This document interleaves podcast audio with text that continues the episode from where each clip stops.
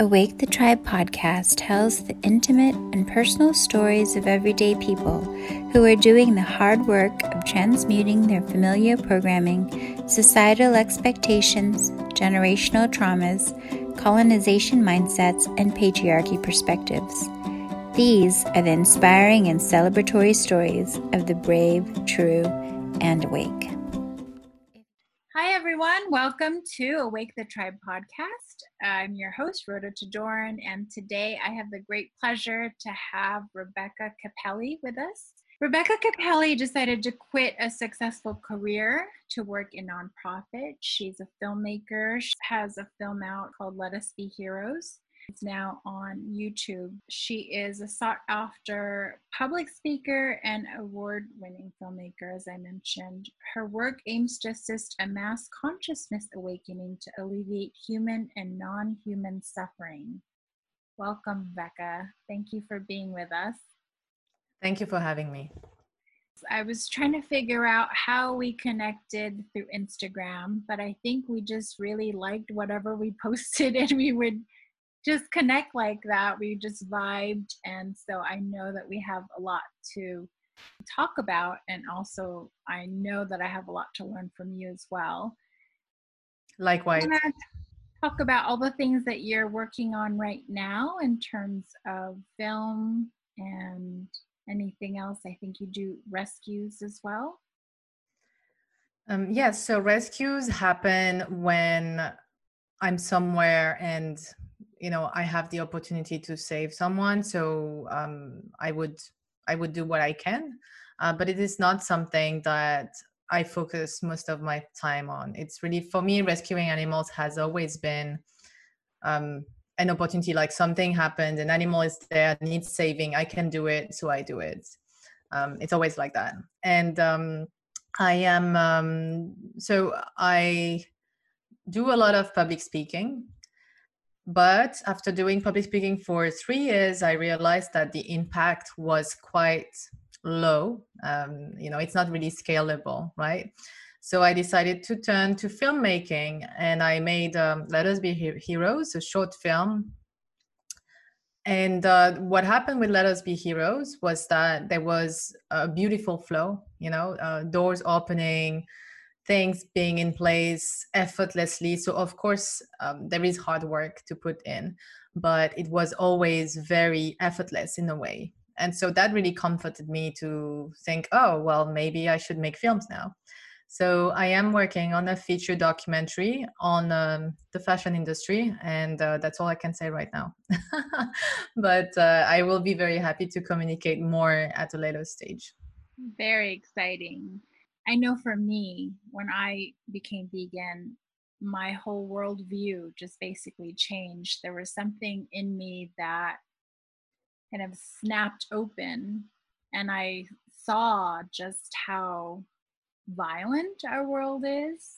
Uh, nonviolent communication also helped further that um, in terms of my just seeing how much we're indoctrinated into violence in everything that we consume physically and mentally.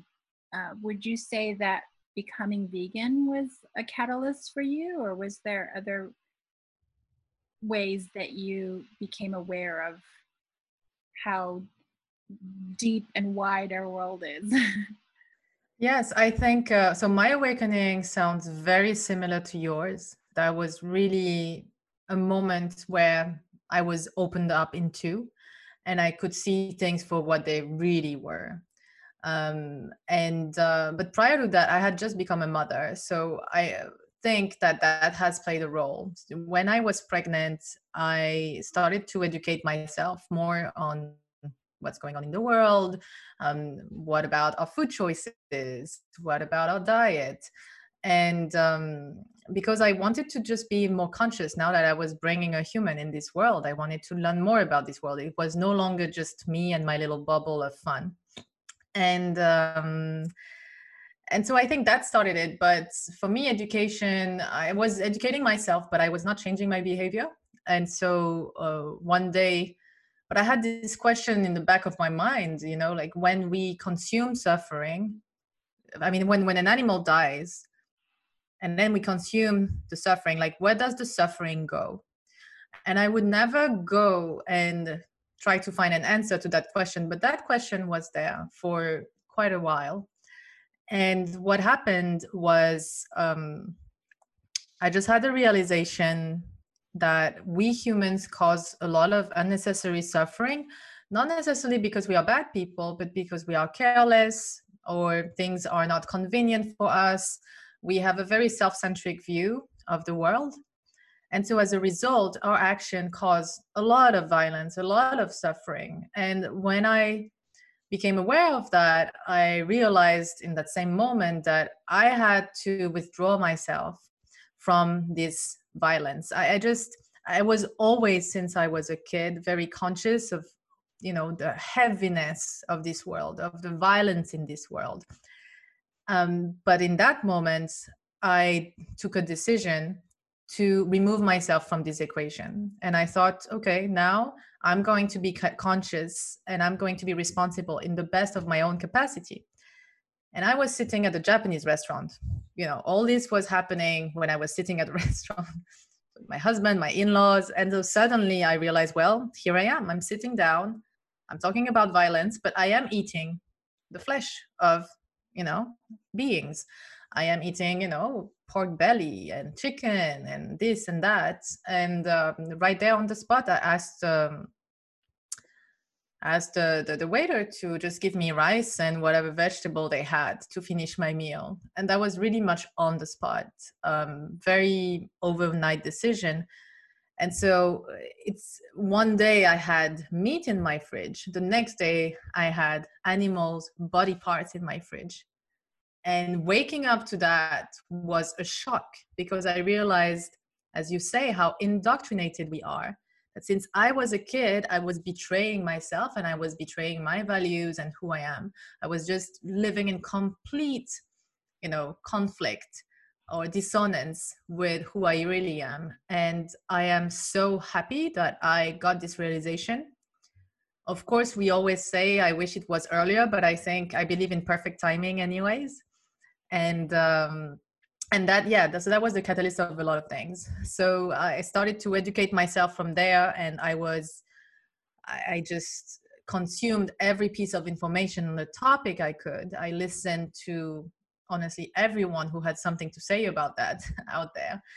And I realized very quickly that a big thing, um, a big reason why we behave this way is that we are not educated. We don't have the knowledge. That's one reason. That's not the only reason. And so I decided to become a public speaker and to go and talk to people in their workplace for free because I wish, you know, when I was busy with my life and my career, I wish someone came one time and just explained to me all these things. You know, tell me that we have a choice, that actually we could live a healthy life, understand more about nutrition, understand about our impact on the planet, and understand also that what we are doing to the animals.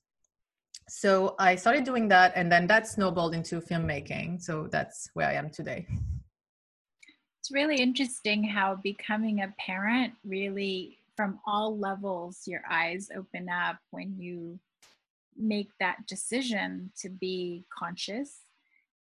Right from the get-go you start thinking about the deodorant or the toothpaste that you use and the doctor tells you or the midwife or whoever tells you that you shouldn't eat raw fish and then you start thinking why do I need to eat it when I'm not pregnant? Like, what is it doing to my body?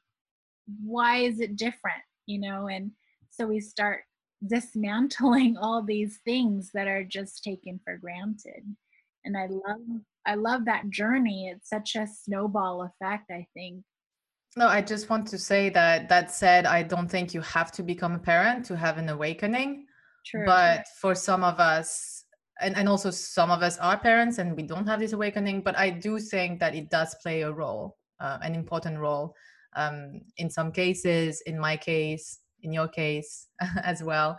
Um, because i don't i do think that suddenly we are this vessel of life and we are you know the guardian of you know life and that cannot not have an impact you know that does have an impact and uh, it is it is beautiful. But that being said i think everybody can awaken in different ways um, and it's all perfectly fine. So true and and like you said it's divine timing. Sometimes you have to be ready for it and be able to step into that role which brings me to the quote that you had posted which i really love change is about becoming who you truly are. And i really love that idea because it's not like you're changing from one thing to another that's completely different. To me it's like removing these constructs that the world has been put that we put upon ourselves the world has put upon ourselves. Um, even just like what we were t- talking about you know like just education i've gone on and off vegetarian all my life knowing that i didn't want to eat meat because of the suffering. But i had no idea about milk production and dairy. I i just took it for granted. You see these happy cows on packages and you think oh they're just willing to just give their milk away. They're not mothers who have babies who need the milk. And it wasn't until I actually realized that that I made that connection. So it's a, it's kind of connecting those things that are so inherent in our society that we just take for granted and then taking those blinders off. I really love that quote. Is there some something else that you want to add to it in terms of how you see yourself developing and getting the message out there and i, think um, yes we are scared of change in general I, I was never afraid of change myself but i was also not aware that i was really living in my comfort zone and what i knew so uh, to me changing like everything that i've changed in terms of my lifestyle the way i i eat the way i i don't know behave, cha- uh, purchase, etc. It's really it's been about aligning myself more and more with who I am and listening to my instinct, to my intuition, and just just staying in that spot where you really listen to yourself. And that's what I tell people, you know, for me, I use the image of the butterfly, of the caterpillar going through chrysalis and becoming butterfly. To me, that is change that is a real change it's about becoming your greatest version it's about exploring your full potential being as healthy as you can being as happy as you can. And you know finding your purpose in the process um, is beautiful as well. And for me what has evolved over the last few years again it's hard to pinpoint when was the start of the of this evolution but you know it keeps shifting and shifting. It's it's, it's a journey. Uh, but I would say since the last five years, like it's been accelerating a lot, especially the last two, two years. And um, what I see for me is that I am becoming more and more anchored in my mission, in what I do. And um, I have let go of illusions. I have let go of expectation. I have let go of some judgments, although I do think that using judgment to determine what's good from bad is really important. It's not about judging people and pointing fingers, but it is about we need to have good judgment and critical thinking. So, um, so one big thing that happened, and I don't know if, I mean, for me, it's really a good thing, positive thing, but I have lost hope in people. so how do I explain that? Um, I think when I started to do what I do now, I was always carrying in my in myself the the hope that it would have an impact on people. And i was always thinking about making an impact etc and i do still think about that right? Uh, what i do i always think in terms of impact. But now i think it was last year when i went back to china um, where i lived for 10 years before that I went back to China and I saw the scale of consumerism, of capitalism. And China really is just doing what the West has been doing for a very, very long time. Only there are 1.3 or more billion people now.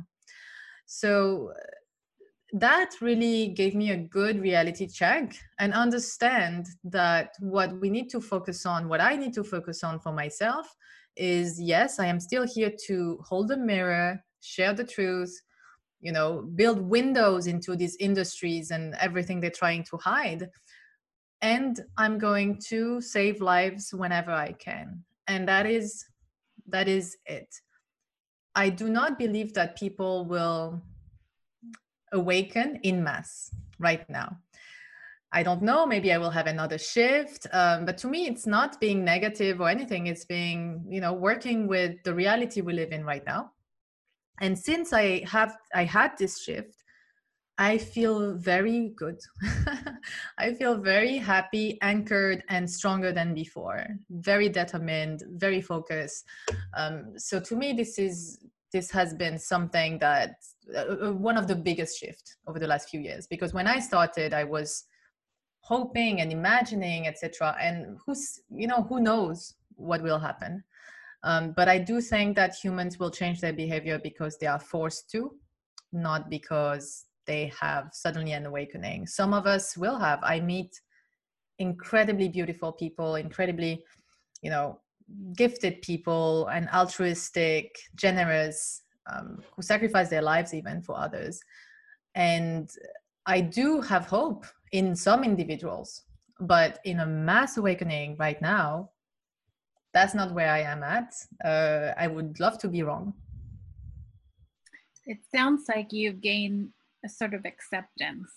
Yes, and I think this acceptance really gives me more strength in a way. Yes. Yeah, I feel the same way because I know that our outlooks are similar in terms of what's going on in the world and how crazy it is and I'm not going to go into specifics of that because we will go on forever. The list is but, long. Uh, and, and there are a lot of polarities, you know, there's a lot of differences of opinions. Um, but what I find is that I'm not, my lane is not to awaken people, it's for me to present other realities that other other people are invited to and if it resonates with them then they they will come and they will we will connect and we will broaden our horizons and we will up level our little tribe but and grow that out. And i do feel that there are these like little pockets of freedom that we're creating. Like for example you're in singapore but we've connected so there's all these little beautiful webs that are being created around the world where we're connecting with each other and then you have your own little pod of freedom where you are with your people that resonate with your message and the life that you envision. And i have mine and then it just keeps growing from there on so i think that yes, I agree with you. There is strength that happens when you kind of accept that and not try to change other people and yes. allow them to just be to come to it on their own. That's right. So my only issue with that is that while everybody is on this journey of change and not change, um, we are causing immense suffering to the animals, and I can never condone that. So you know and not just animals you know i know people who are very well aware of what is happening in the fast fashion industry but who continue to fund these industries and buy from these from certain brands so for me it's really that's my issue with the whole thing you know it's not about forcing people to change you know people yes of course you should be you know doing what you want if it doesn't harm someone else if it doesn't harm the planet. And I think we have to be more conscious of that. But that being said, I do not have this expectation to change people. I have the right information to safeguard the health of myself and of my family. Some people, you know, some people will have access to that information through me and they will make some changes in their lifestyle and then they will it will have some ripple effect um, but in the meantime, I think uh, it's important to really be in the now and do the best we can right now, right where we are. Right. I think there's a distinction there in terms of you don't have to wake people up per se, but for you to stand in your truth and to voice it out and call call out um, things that you don't think are right if someone's being hurt and or doing some sort of harm to our earth or somebody else or a group of people then it's our job really. It's our responsibility. And i think that that's a really beautiful segue into veganism because there's a lot of pushback that you I'm sure you've had in terms of people judging and thinking of vegans as being a certain way, but really it's just standing in our truth and calling it the way it is. Right. Yes, it is. Um, in terms of pushback, I think that in Asia, we don't have the stigma around vegans. Uh, it is associated somehow with Buddhism, um, like more like a religious beliefs, but it doesn't have this really heavily negative connotation, um, just because it is um, in its infancy in that regard here. Um, but I mean, you know, I, I was never one to care a lot about the judgment of others and so i don't really mind you know if people judge i mean really uh, i don't mind at all. Um, what i have seen over the years is people coming to me after my talks you know with tears in their eyes and saying wow yes this is amazing and i'm going to you know go back and do this and do that and somehow we connect on facebook or something and the next week they're cooking bacon. So you know that the, the thing is for example, if I look at Let Us Be Heroes, it has had beautiful reception, but sometimes I'm a little worried about how well it's been received. And I think, wow, am I really doing a good job if people just love it and then, dec- of course, they decrease and that's their path. But I think if you have, for maximum impact, you will have more controversy. And this is where I'm going next, I think. The next topics that I'm going to touch on and the way I'm going to touch on them, um, I think will bring more conversation, more controversy. I think by now everyone knows that, you know, eating a whole food plant based diet is healthy. Uh, whether or not we are in denial of it is another question. Um, but uh, everyone knows that yes, we need to eat more veggies and fruits to be healthier. Everyone knows that yes, it's bad for the planet. And people are still trying to avoid talking about the animals. So, one thing that I do a lot, I get invited a lot to talk about sustainability and health, but I always talk about the animals. We cannot pretend that these industries do not have victims. We cannot pretend that this is not happening. And I think we do that we we avoid looking at what we do to the animals because it hurts. If we really t- sit down and look at what we are doing it is going to be extremely painful because we have empathy i think most of us do.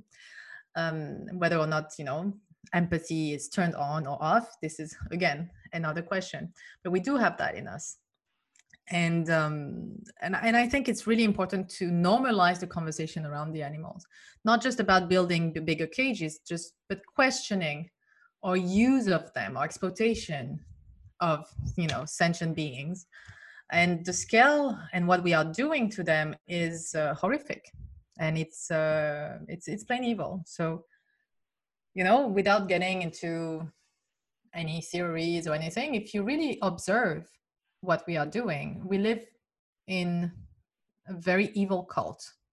As you said, you opened and said, you know, violence is normalized at all levels. Um, and we need to recognize that. We need to really look at what is painful and then take it from there and see, okay, maybe it's time that we change. We need to change. We, we, we cannot go on like that. And it's just, it's it's everything is connected you know? What we do to our bodies we do to the planet we do to the animals. What we do to the animals we do to our bodies. You know we cannot hope to live in a healthy happy peaceful world when we are condoning violence three times a day.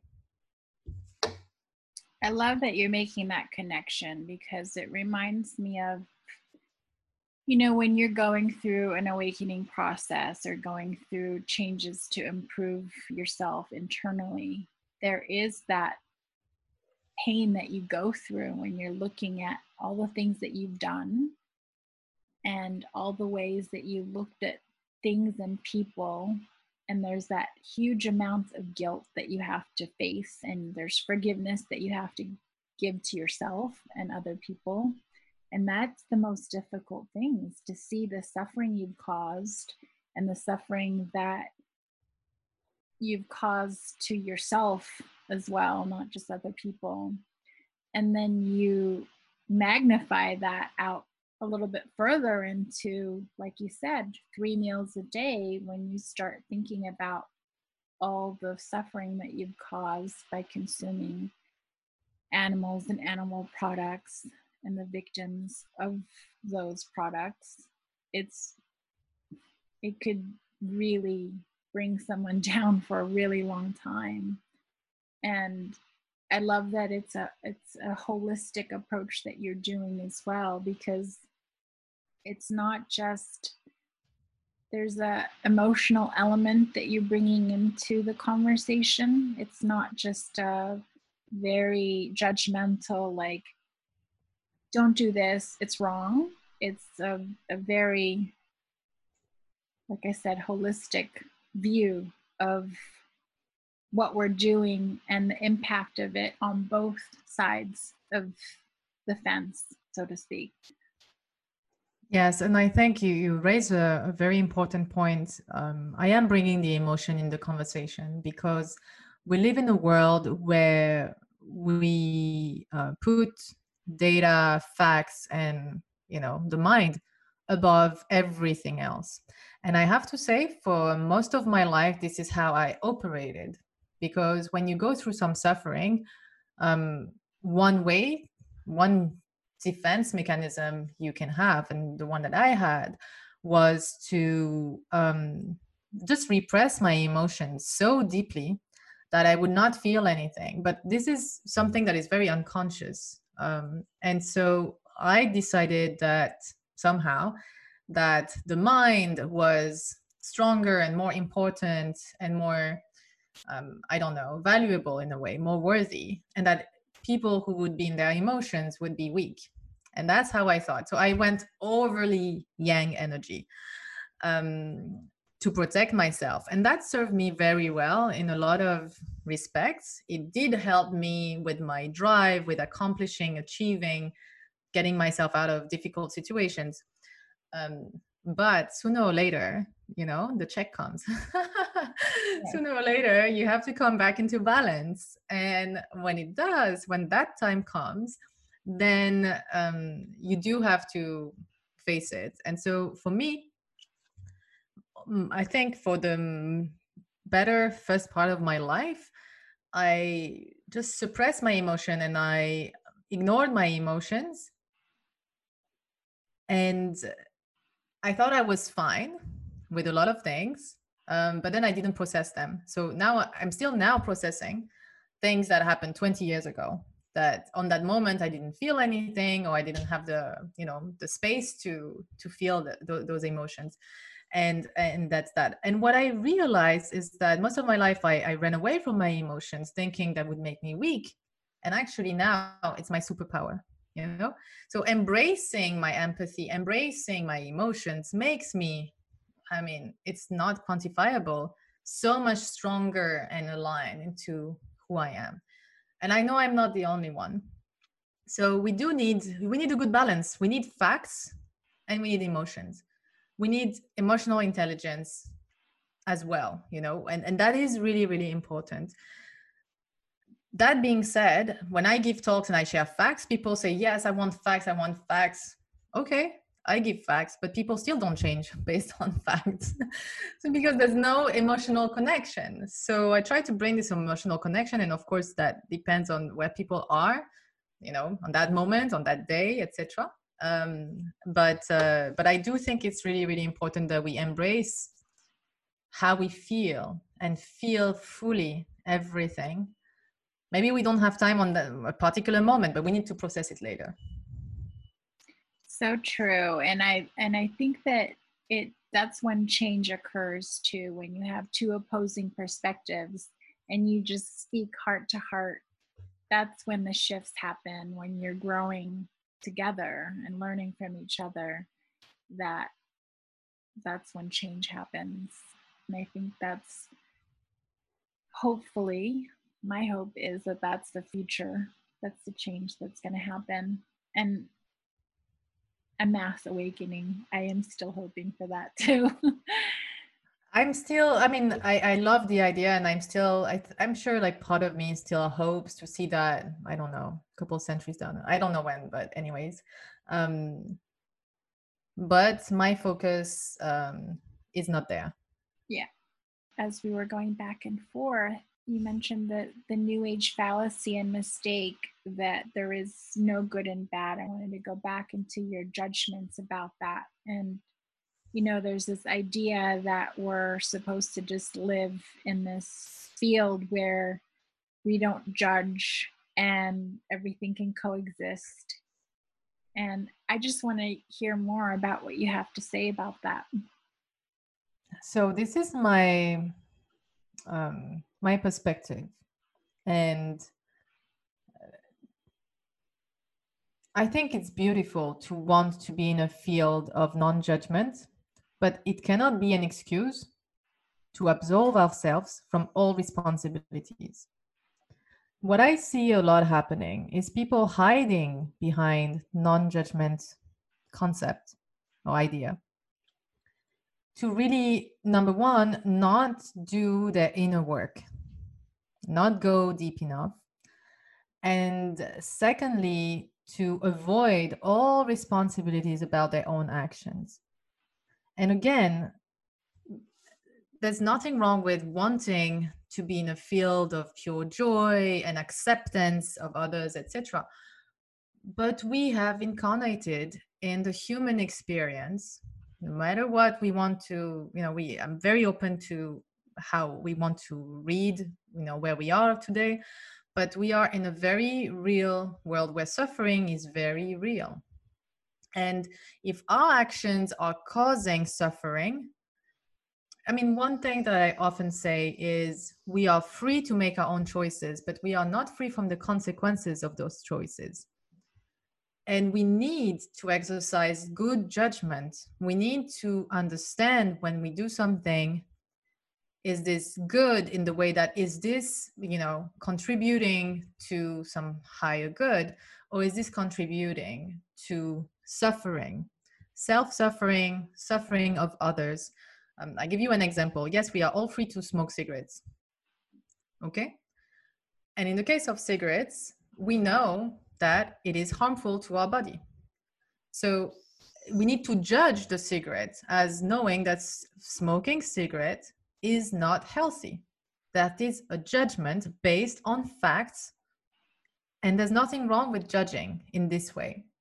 So when we contribute to suffering with our lifestyle behavior, again, whether it is you know somehow having a really big impact on people who are exploited or on the animals who are exploited and slaughtered, we need to have the same good judgment. We need to understand. We cannot pretend that picking up a fruit and putting a knife in the throat is the same thing, and that ultimately all is one and perfect, and you know we cannot judge anything. And, and you know that is not awakening. That is not spirituality. I think it's it's a big denial and i would love to see more people just being more honest and more authentic just seeing things as what they are rather than you know what they wish they were so this is for me a big thing that i see um, I, I, am um, i've had to go and seek help of alternative therapies a few years ago um, because after running to all allopathic doctors and nobody could help me, I realized, okay, I need to do something different. And so I've been in a lot of circles of all kinds of modalities and, and beautiful people, beautiful modalities. And I am forever grateful for those people. But I have to say, a lot of them would still consume animals and flesh. And again, you can look at it and think, oh, Rebecca is judging, how judgmental of her. Or you can also look at it thinking, well, it's true. You're spending your whole life, like your whole day, meditating and thinking about peace and love and, you know, moaning love when you hug someone. Yet, you are not addressing that you are eating the suffering. You know, you are eating the flesh of someone who screamed and tried to escape and who died in really, really, I mean, terrifying conditions. So for me, there's a big disconnect there um, for a lot of people. And um, I just want to call it out. That's all. We should be more conscious. Everybody should be more conscious. And especially the ones who say they are more conscious, I find sometimes they are less conscious about this kind of thing. Or I find they have the biggest resistance um, about that. So it's interesting. You know, before I started speaking, I thought, okay, um, the, the, animal lovers will be very receptive to the message, and the people who work in banks, they will be very conservative and against everything I have to say and uh, that was completely wrong. So i have found resistance in places i would never expect resistance and i have found openness in places i have i had never thought i would find that you know open heart and mind. So that also taught me less judgment in that regard.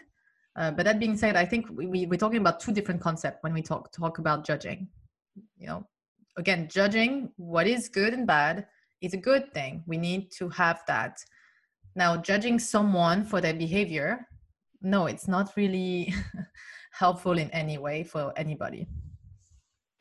Yeah, I think it's like a level of consciousness or mindfulness around everything.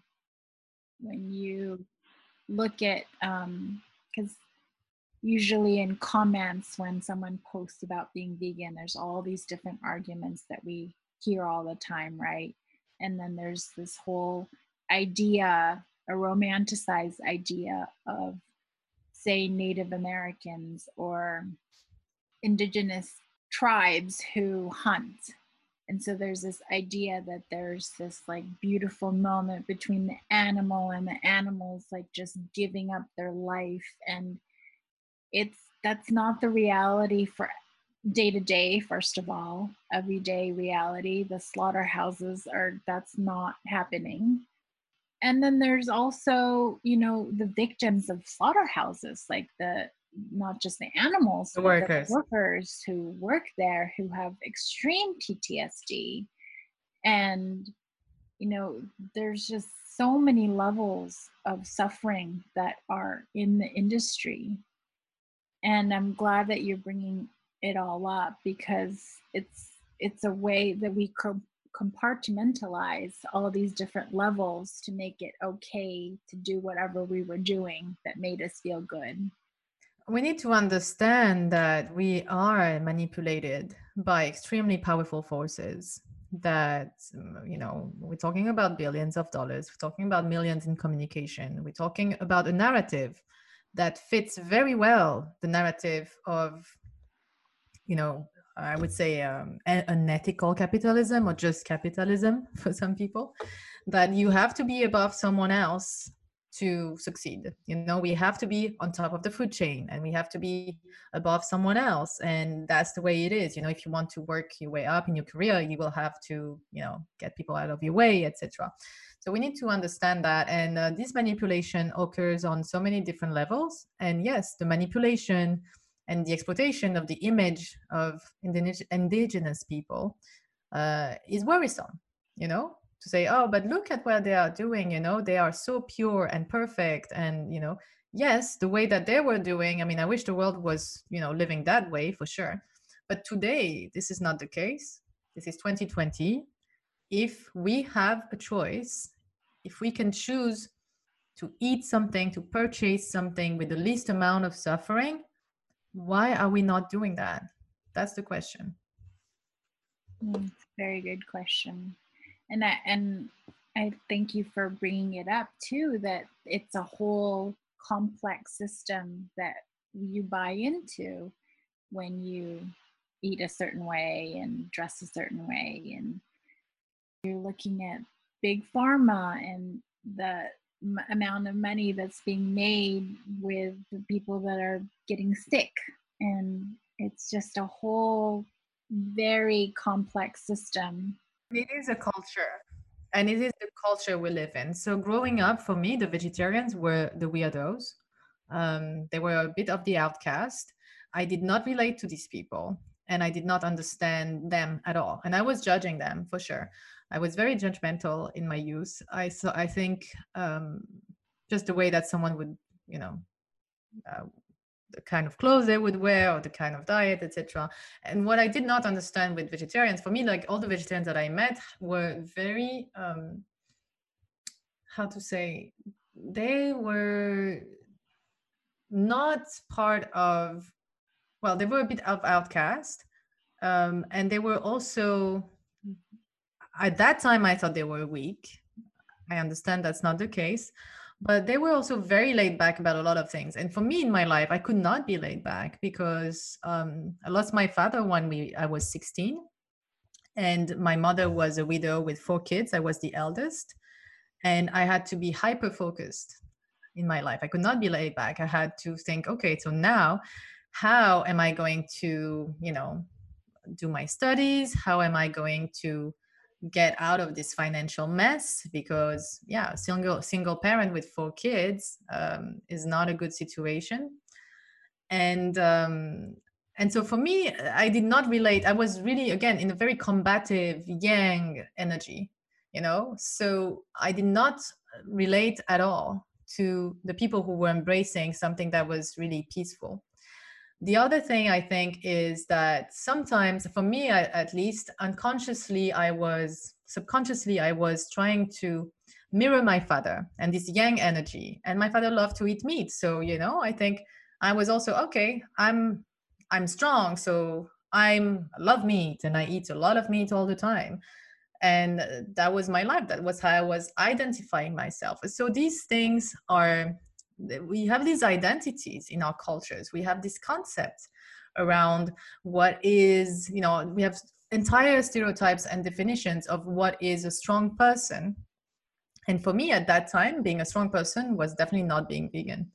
Uh, now I understand that it was com- a complete construct, that it has nothing to do. Uh, on the opposite, you're just following, you know, whatever indoctrination you're fed. So that was not a strong thing to do. And again, later you have to pay the price. Um, you have to heal your body and you have to heal your mind. Um, but uh, I think it's it's important to really question the stereotypes, the ideas, the identities um, that we have in our society. It's true, and it it really relates to the whole awakening process, at least for me, in terms of you know you, when you start separating yourself from all these identities like when you're meditating you start having that separation grow more and more and then you start seeing all these different identities like you said and being able to sort through them and choose which one you want to work with or stay with or none at all or whatever that's the power that you're talking about in terms of you know not going with the flow and there's all these judgments about the peace loving people and and all that they were right all along. They were right all along. I mean i am so sorry for judging people who were right all along and now i even went even deeper than some of them you know in a way. So i, I really embrace it and yes um, looking at these identities and really looking is it something of my own or is it an identity that comes from a wound? Is it an, an identity that comes from society construct really understanding where they come from and you know just doing the the cleansing work and the rearrangements. Uh, it's a beautiful work. It takes uh, i mean it's a journey. It definitely is. So let's get back to the modalities that you have been using to process things like you had mentioned from your childhood and sorting through those identities. What are the modalities or processes that you've used, books or teachings? So, very interestingly, um, about three years ago, before my birthday, I started hearing for the first time in my life about Reiki. And so, within a week, I have three different people, like an article in a magazine or someone talking about it, and another person talking about it. So, I thought, ah, let's go with the flow. Let's let's go. You know, that means if suddenly it's popping up, I'll go there. And my first session with my Reiki teacher, I mean, at that time I didn't know that I would be learning from her uh, was I came in and I said, "My life is great. I'm so happy. Everything is is great. Um, but I do feel there's something holding me back from, you know, uh, stepping into my full potential for my mission. And uh, be careful what you wish for." so that's all I can say. So at that time, I thought, okay, I'm just gonna lie down for you know a couple sessions, and you know I'm going to, I don't know, like just uh, whatever. Like I, I had really like no expectations. And um and i think reiki is a very very beautiful and subtle modality beautiful energy and it takes months sometimes years i'm sure to unfold what happens you know when you start that that reiki journey. And um, and so after the first session i really thought well, she asked me she said well do you want to learn reiki? I'm like no i'm not into that. Um, and i well now i'm reiki master just meaning meaning that i went through three you know kind of levels. I'm a no master in any way. And um, so what happened is three years ago interestingly so i did a headstand on holiday, a yoga headstand. I'm not a yogi. And on that moment, everything felt fine. But what actually happened is that I compressed slightly mm. at the neck level. At that time, I did not know what it was. Um, but what happened is that right after that, a few days later, um, I started having extremely painful headaches, um, nausea, panic attacks, and for three months, I did not know what I had. So it took three months of pain and being in bed, exhausted, not being able to look after my child. Um, you know, you go to all the doctors and your blood work is perfect. Um, you know, you do, I did MRIs and I did so many things. Um, my father died of brain cancer. And at that time I thought I'm, I have brain cancer. Mm. But of course that was the, the, the grief that was not processed, that was talking. I did not know about that. Um, so Reiki was a big, big part of my uh, healing journey because it is so soothing, and just because when you put your hands on yourself, it's just it helps with so much. Um, and um, after so after running around to all the doctors for three months and doing all the tests possible under the sun, I started to understand that allopathic medicine just view things in silos. So you go to the neurologist and he's going to see things from his little perspective. Um, you go to the gastroenterologist and they're going to tell you, well, it's gluten, of course. And then everybody has a different opinion.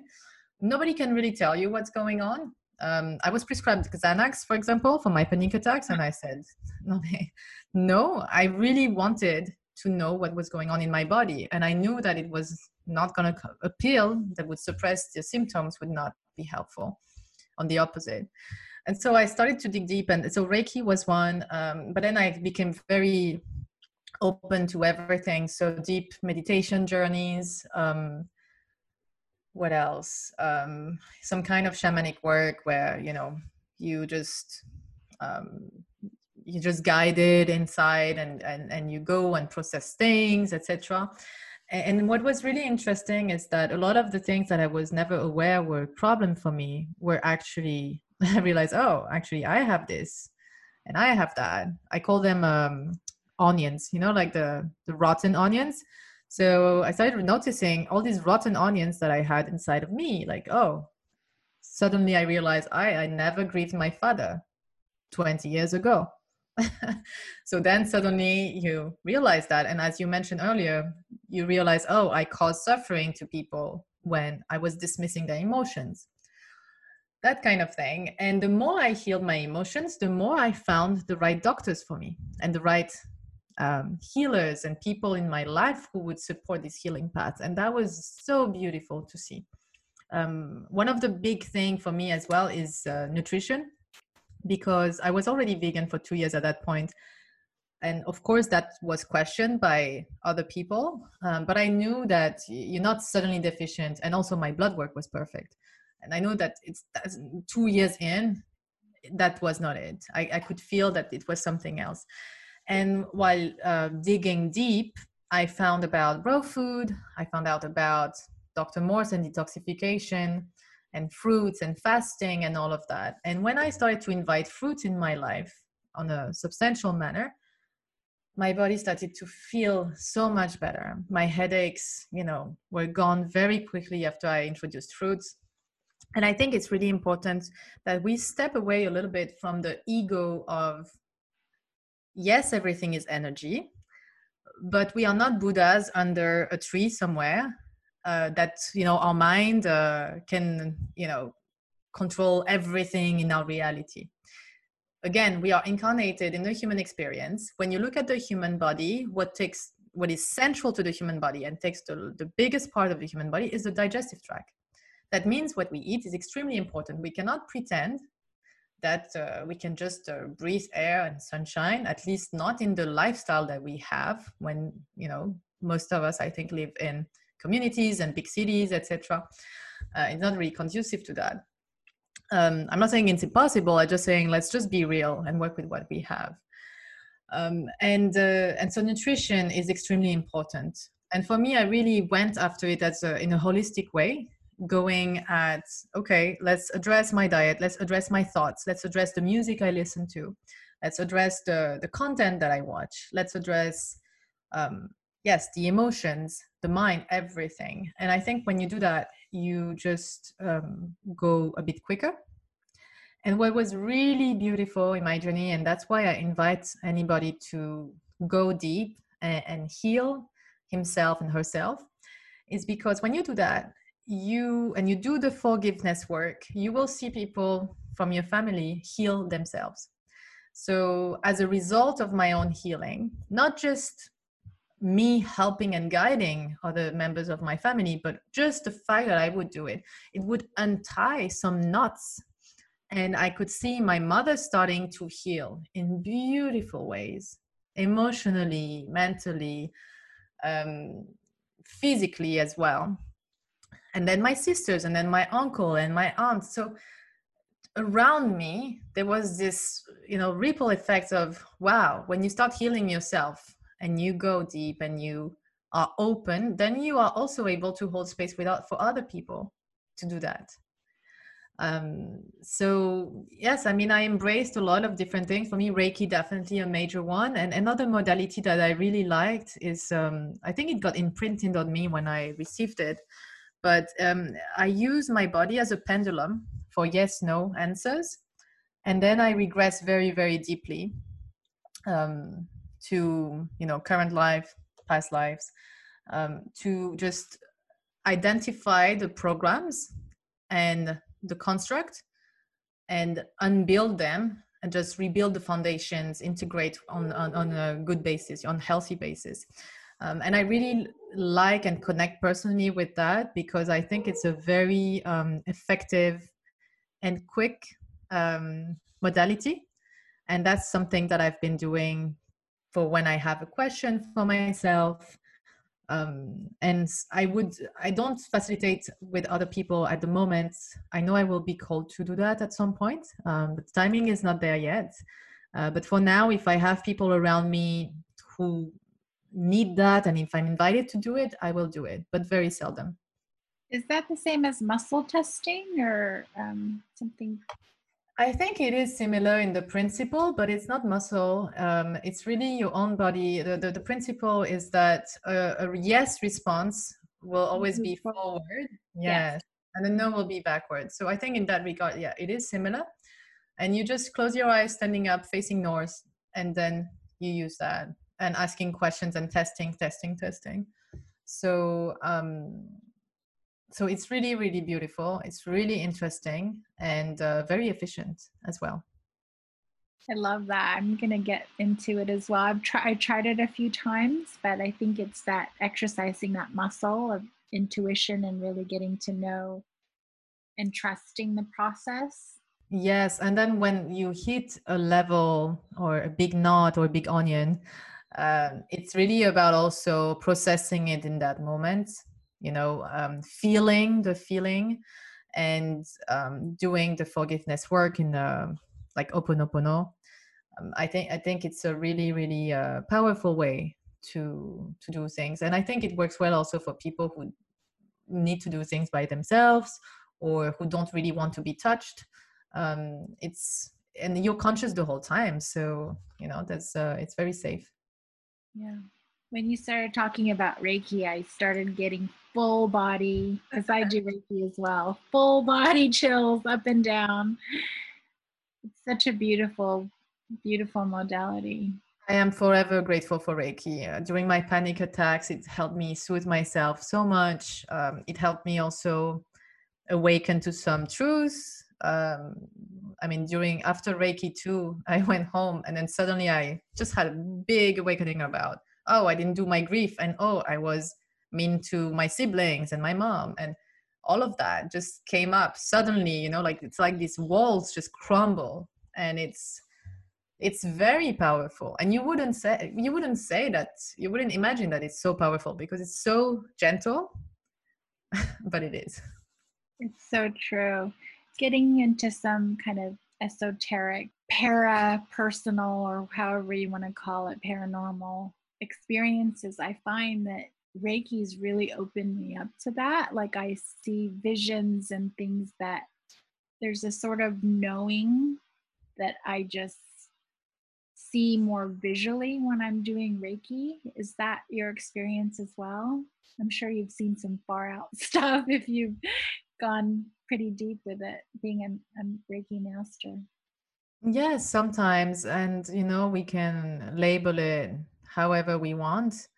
Um, for me, again, because I've Reiki, I went deep into Reiki and I got into fruits at the same time. I do realize that fruits, because your body is digesting much quicker, because it is the perfect food for humans, um, and that combined with a bit of fasting or juicing, for me, that opens up my intuition big time. So I would have download of information. Um, one thing that I am learning to navigate with is sometimes I'm sitting with someone and I just receive downloads of information about what that person has been through. And um, it's not my place to say anything. Of course i'm not invited. Um, and sometimes it's things that are deeply traumatic so i'm learning to try to again navigate with this and manage this. Um, i never ask but I, I okay i give you an example. It's silly but you go and you get a facial and then the person especially when someone puts their hands on me i see things. So so this girl and i see her with her grandpa and you know like how she loves her grandpa and that kind of thing. And it's so random and i'm like i'm not going to tell her oh how about your grandpa because then it's ego validation you know like i wouldn't want to interfere or then suddenly get personal with someone. That's the nice funny thing haha. But sometimes it can be also a, lot deeper um, and a lot more um, heavy. So again is it reiki? For sure like it's a big contribution but fruits as well um, just being more in tune with yourself. Um, i think it does open us to feeling more things and seeing things more as they are. Um, and yeah it's interesting. I'm glad that you bring up fruits as well because awakening to me is just enlightenment right? You're you're loading off things and when you're literally enlightening your body by eating lighter foods then it invites that channel to be open and more clear so you're inspiring me to go raw again i've tried a couple times but yeah i think it's important to do it with uh, again whatever we do, we need to understand why we do it, number one, and uh, feeling good and enjoying the journey, not being stressed about being a purist, being perfect. You know, I, I think that's really, really important. The, the thing with raw, you do need access to uh, bigger quantities for sure. Um, you do need access as well to a variety of whole foods, and um, I think no need to go into the gourmet, you know, fancy raw. It's really about nourishing yourself well, and it doesn't have to be 100% raw. It can be, you know, 50%, can be 60%. But I think we can all benefit from inviting more fruits in our lives. And I cannot really praise enough how fruits can not just heal but bring you and make you grow personally. I mean i'm i'm so i'm in awe of fruits and i'm so grateful uh, for fruits. What's interesting too um, i don't know if you've done a fast but i remember doing like a 10 day juice fast while i was doing my breath work training.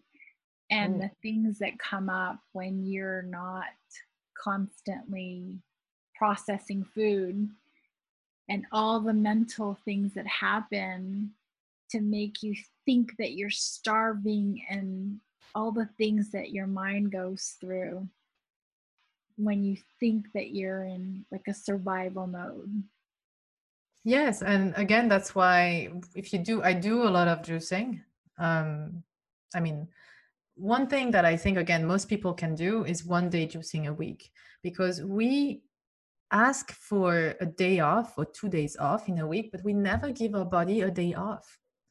And we need to give our body a day off. I'm not saying we it's about it's not about starving ourselves or depriving ourselves. It's about resting and giving our body this opportunity to relax and heal and feel good and you know there's a lot of undigested food anyways in you know most of us you know digestive tract so it's it's not I mean, this is something that it's really easy to implement for everyone. One day a week. If you cannot juice because it's expensive, just eat one kind of fruit. Okay, buy a big quantity and have a day of watermelon, a day of I don't know whatever fruit you have locally in season. Uh, grapes are fantastic if you are fortunate enough to have uh, access to good quality and uh, non-expensive grapes oranges but just you know do that one day a week and try to have that in your life. And then yes if you are called to then do longer you know juice fast etc um, i think when it comes from a mindset of nourishing yourself and giving yourself that break yes beautiful things happen. But also you need to be conscious of having enough calories. When i juice i juice four liters a day. I juice 2000 calories um, not just you know 1000 calorie when you get you know the little juice from outside the little bottles delivered and then you're starving and you're in a bad mood. That's not how to do things. It's really about having this energy because your body needs the energy to heal but also your body needs energy to function if you have to work and you know look after your family or cook or whatever.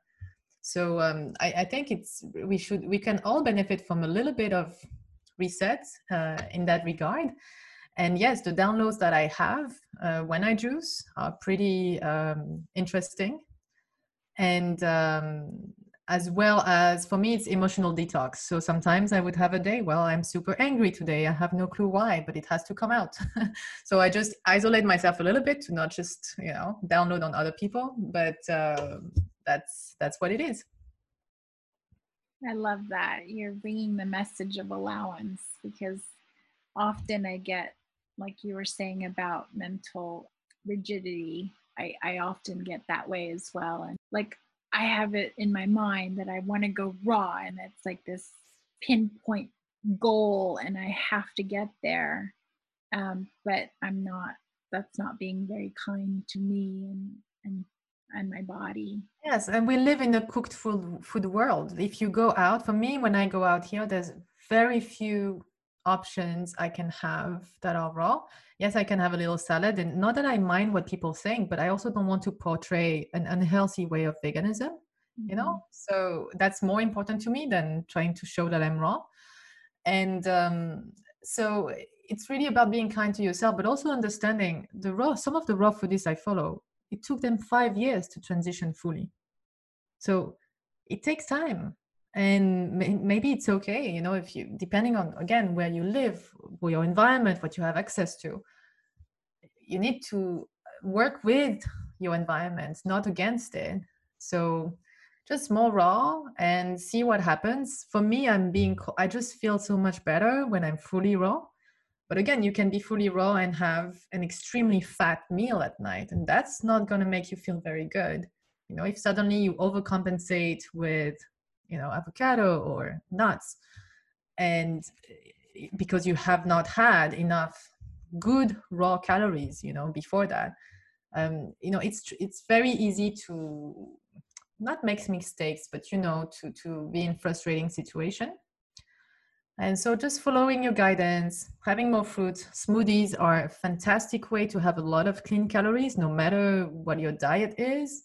Um, I think everybody could benefit from having more smoothies in their lives. No dairy milk, obviously. Uh, even no milk, just water. You know, banana, water, dates, done. Beautiful, affordable. Um, yeah, there's a lot of, of things that we can do in a very simple way. So, is there any last messages that you want to impart in terms of your work and we didn't even get into your movie. How did you come into calling it let us be heroes? I love that title. So i started actually my project um, my social media and um, project let us be heroes right away when i started public speaking and for me, Let Us Be Heroes is really a calling to put our best step forward, to be our greatest version. I don't think that when you don't eat animals and when you're conscious, you're a hero. I don't think that. Uh, but it means let's be our greatest version. And it sounds better than let's be our greatest version. but yeah, let us be heroes. It's just let's let us be our own heroes, our, our own hero journey. That that's what it is about. So um, so that's the title. And um, yes i mean i really invite anyone to watch it. It was very important for me that it would be uh, free on youtube for everyone. And i i was i mean i am blessed to have met inspiring people and um, that got to share their stories and their perspective in that film. And i think um, yeah i think this is the very minimum thing that we should all know when it comes to our food choices. Um, I tried my best to just put it in that short film. Yeah, I really loved the, that you used the word hero because when I started, when I became vegan, that's how I felt. Not not so much that because I was eating vegan, I was saving the world.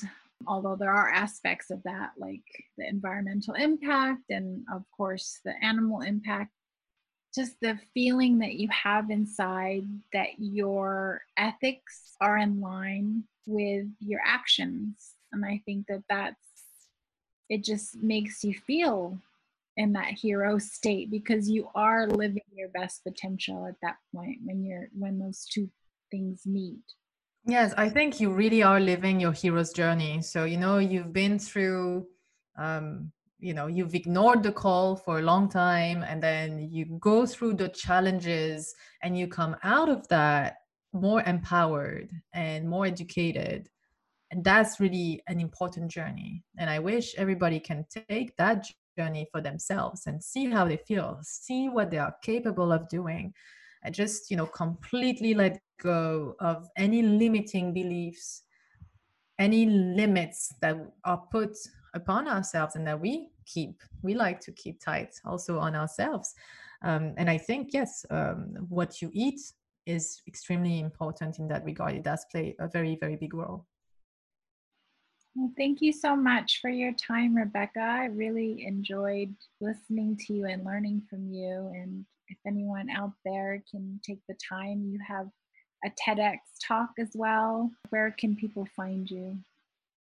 Yes. So um, let us be heroes, all attached across all social media. And um, yeah, let us be heroes um, on uh, YouTube as well. And you know, I'm very uh, open, so please get in touch. Please connect. Um, I I am so grateful to share, you know, some of my journey and my perspective. Um, by no means, I think this is the only way, or you know, a better way, but it has been the better way for me, for sure. Great. Thank you so much. Thank you for listening to this episode of Awake the Tribe podcast. If you would like to tell your own story, please connect with me on Instagram at Awake the Tribe or on my website, awakethetribe.com. You may also email me at rhoda, R H O D A, at awakethetribe.com.